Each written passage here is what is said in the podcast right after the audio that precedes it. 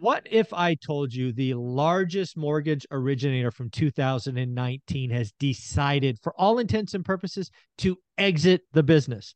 Would you see that as a sign that they are maybe just bad operators? Would that be a sign that the housing market is over? Or would that be a sign that maybe there's something else greater afoot? To have this conversation, we brought on the one and only Anna Kelly to talk about what we see going on in the lending market. How you doing, Anna? I'm doing great. Great to be here with you. Yeah, this this was big news. I saw this earlier this week and I thought, here we go again. so, so folks, if you haven't heard, Wells Fargo, who by volume uh, was the largest originator of home loans way back when in 2019, so really not that far ago, long ago, has decided to exit the mortgage business. Now they will still do some for their private wealth clients. Shocking. Uh, they still have some lending programs uh, going on. But for all intents and purposes, the volume's going to dry up to nothing. So Anna, you and I have been around the block a few times, and what what do you think this means? What what does Wells Fargo getting out of mortgage mean to you? Sure. So I, I, did read the fine print of exactly what it is that they're doing. And so Wells Fargo, in addition to issuing loans, they also come out and they service loans. So they're one of the, lo- I think they are the largest loan servicer if i'm they not were. mistaken they were so yes. right so what they do is is smaller banks might underwrite a loan and then they sell the loan to wells fargo so wells fargo takes on the servicing and then they take on the risk of that loan and what they're doing that's been a major part of their mortgage business and so what they're doing is they're saying we're not going to do that anymore we're going to de-risk our business our mortgage business by no longer taking on and buying loans from others who have underwritten those loans at who knows what values, et cetera, right? Even though lending criteria has been fairly tight, but they're saying we want to de-risk our portfolio. And so we're not going to buy and service other bankers and lenders loans we're only going to issue our own and so that's the first piece of it they are going to continue to underwrite loans but they're very targeted into what what it is they're going to be underwriting going forward which is also changing yeah I think there's a couple of things. What pe- a lot of people may not remember is Wells Fargo still is hamstrung by the federal government for their bad behavior with fake accounts. I think that yes. was way back in 17. So they're balance sheet constrained, if people know what that word means. Basically, they can't get bigger than they are. Uh, I actually think this is Charlie Scharf simply looking at the margin that this business spits off and saying, I have to use my balance sheet better. I think I think this is actually Wells Fargo going we can make more money elsewhere. I see Wells Fargo trying to become JP Morgan, uh, maybe Morgan Stanley instead of we are going to be the consumer bank. I think that's what's really going on behind the scenes and I think everybody is missing it. But let's be clear, for you and me the average consumer Wells Fargo exiting the business that's just one less player. So we're going to deal with more robo you know, checkbox, Rocket Mortgage, and all of these folks, um, which right. I don't know is good or bad, but the lending environment is changing. And when the biggest one leaves, that that's that's going to impact us, I think, at least at some level. Sure. I think two things that you said there that just, you know, brought on a, a, light bulb for us to talk about. You know, one is they seem to be backing away from the basic consumer and offering, you know, products for the average middle America. And this is actually the second thing that they've done in the last several months. Um, it doesn't seem like very many months ago they pulled all of their um, consumer lines of credit. So if you had a line of credit with them and you're an individual, they made you close that line. They closed them, but they also wanted you to pay them off. And so I was a little bit surprised that they actually closed consumer lines of credit because they still offer credit cards, they still offer checking accounts. But what it tells me, and it, the first part of what they're thinking is we need to de risk. I think they had a lot, they had a lot of fines for the fraud, uh, the fraudulent opening of accounts, but they want to de-risk. Um, and so consumer debt, when you're heading into volatile times, both inflationary and recessionary on the horizon, um, they want to de-risk and not have a bunch of people load up on debt and then not be able to pay it and be on the hook for that bad debt because they've been through that cycle before. So I think you're right that they're trying to move away from some of the consumer um, servicing, especially on the debt side.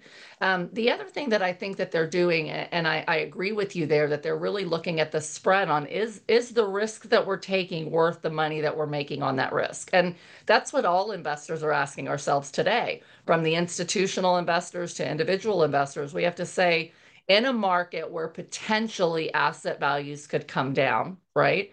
And potentially we could be heading into a recession. Is the amount of profit we make on that investment worth the risk or the volatility or the unknown and so that's what they're doing here they're they're de-risking certain things and then they want to go toward things that they feel they can make bigger money on for that dollar invested for sure yeah i mean I, wells fargo is making let's be clear i think wells fargo is making a business decision uh, they're de-risking dead on they're also looking at where the margin profit can come from and going it's just you know it's the juice is not worth the squeeze, if you will. Um, sure. And I think they're looking at evolving the business, right? Because again, I think Charlie Scharf, the CEO, is like, I don't know when when I don't know when we're leaving the penalty box. You know, he's kind of probably tired of it five, six years later. It was done under the previous leadership, not his watch, but he has to act as a steward for the company.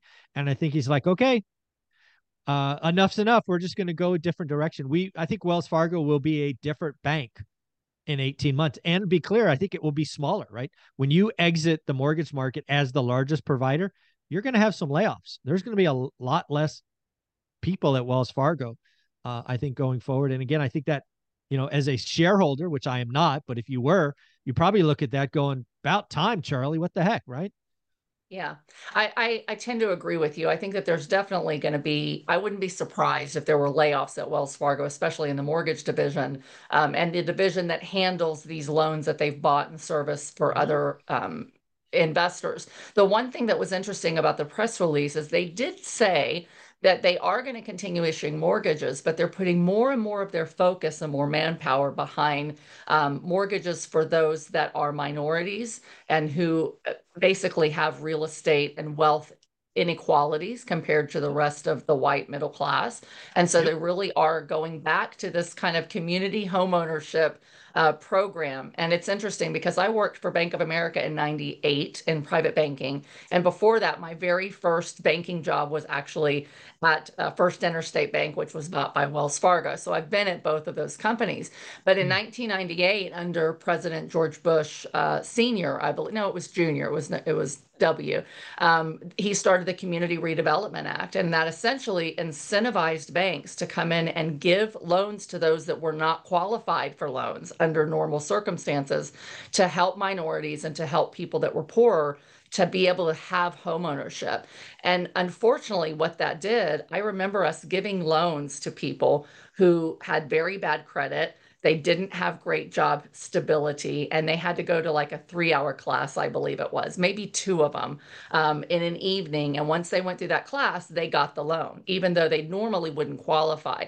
And unfortunately, what happened is a lot of them were sold loans that they didn't understand. And over time, that's part of what led to the run up of 2008 and 2009 and the peak of real estate. So I have a little bit of, um, trepidation about doing that again um, but that's where they're headed. And so, you know, it's really important to the U.S. government and and internationally to balance wealth inequalities and homeownership inequalities. So Wells Fargo's all in on the the sustainable development goals, and that's one of them. And I see them going really far in that direction. I hope it helps a lot of people, but I hope that we can take what the mistakes they made in the past in the run up to 07 and not repeat those same things again so that we end up in a similar cycle um, in you know seven eight years down the road yeah let's hope let's hope we've learned our lessons lots of banks uh, wells fargo being one of them uh, had a lot of pain last time so let's hope they they institute different processes and procedures i guess the last thing to round out this discussion about wells fargo exiting the business is just a reminder that you and I talk about all the time. There's a housing market, but there's also a lending market. And I think what we're going yes. through right now is a tectonic shift in the lending market. I think I think it is very possible, if not probable, that rates are lower by the end of the year than they are today, but getting a loan is harder at the end of the year than it is today. And people just don't understand that. So I think the lending market is changing right in front of our eyes. What do you think? A hundred percent. And I remember us having this discussion about uh, this time 20 late 2021 when we started to see some of these happen things happening and we said listen this inflation could lead up to the fed hiking rates put us into a recession. And when that happens, credit markets will, will squeeze up. It's the hardest part about being a real estate investor now. And, and if we get recessionary and it goes deep or it goes long, lenders are just going to get tighter and tighter. And I'm actively investing like you are, right? So we're, yeah. we're actively looking at deals. And I have every day deals right now that the lending is changing on a dime with great qual- quality, you know, credit. My score is usually 830 to 850, somewhere in there. Um, Great assets, great income, and they're still going. Um, sorry, we we have to change what we're what we've offered you because you're not locked in yet. Rates are going up. We're lowering the LTV that we're giving you. Mm-hmm. It's not you, it's me, right? Um, yeah. But lenders are nervous, and when they get nervous because there's unknown and there's still volatility, they don't know what to expect, and so their credit guidelines always get much tighter during a recession or any kind of financial crisis. So we're going through that it's it's easy to see that it's going to happen. Nobody should be surprised by it, but I don't think the volatility and that lending tightening is over anytime soon. It usually takes, Michael, because I've studied this, usually takes about six months after the end of a recession or financial crisis before lenders say, okay, I think the economy is growing Woo. again. We can start to loosen up again. So yeah. we just need to be prepared as investors that the lending piece is going to be the hardest piece. If you can buy deals on creative financing, um, seller financing, private money, um, and and you know, 30 year fixed mortgages. If you can get a DSCR loan, are great. But just don't be surprised. You always have to have Plan B and Plan C for your lending because until the day you close, that loan is not closed. And, and I've actually had a loan pulled on the day of closing twice. So yeah. I, I've seen it in real time. So, so, you know, this is a sign that credit is nervous. It's going to continue to be nervous. And we just need to get through this cycle and keep doing deals and have a lot of options. Absolutely, folks. So again, remember one of the things you should be doing, you follow one rental at a time, not only is looking at your buy box daily, but have those conversations with lenders. And I would I would caution or suggest you have conversation with multiple lenders because deals can get pulled last minute, LTVs can change, all of this great stuff. Anna, where can people find you? Great. You can find me on this show every Wednesday and on my playlist on your channel. You can find me on social media at Anna Kelly, REI Mom. And if you are an accredited investor looking for passive investments, you can follow me at greaterpurposecapital.com. Thank you so much.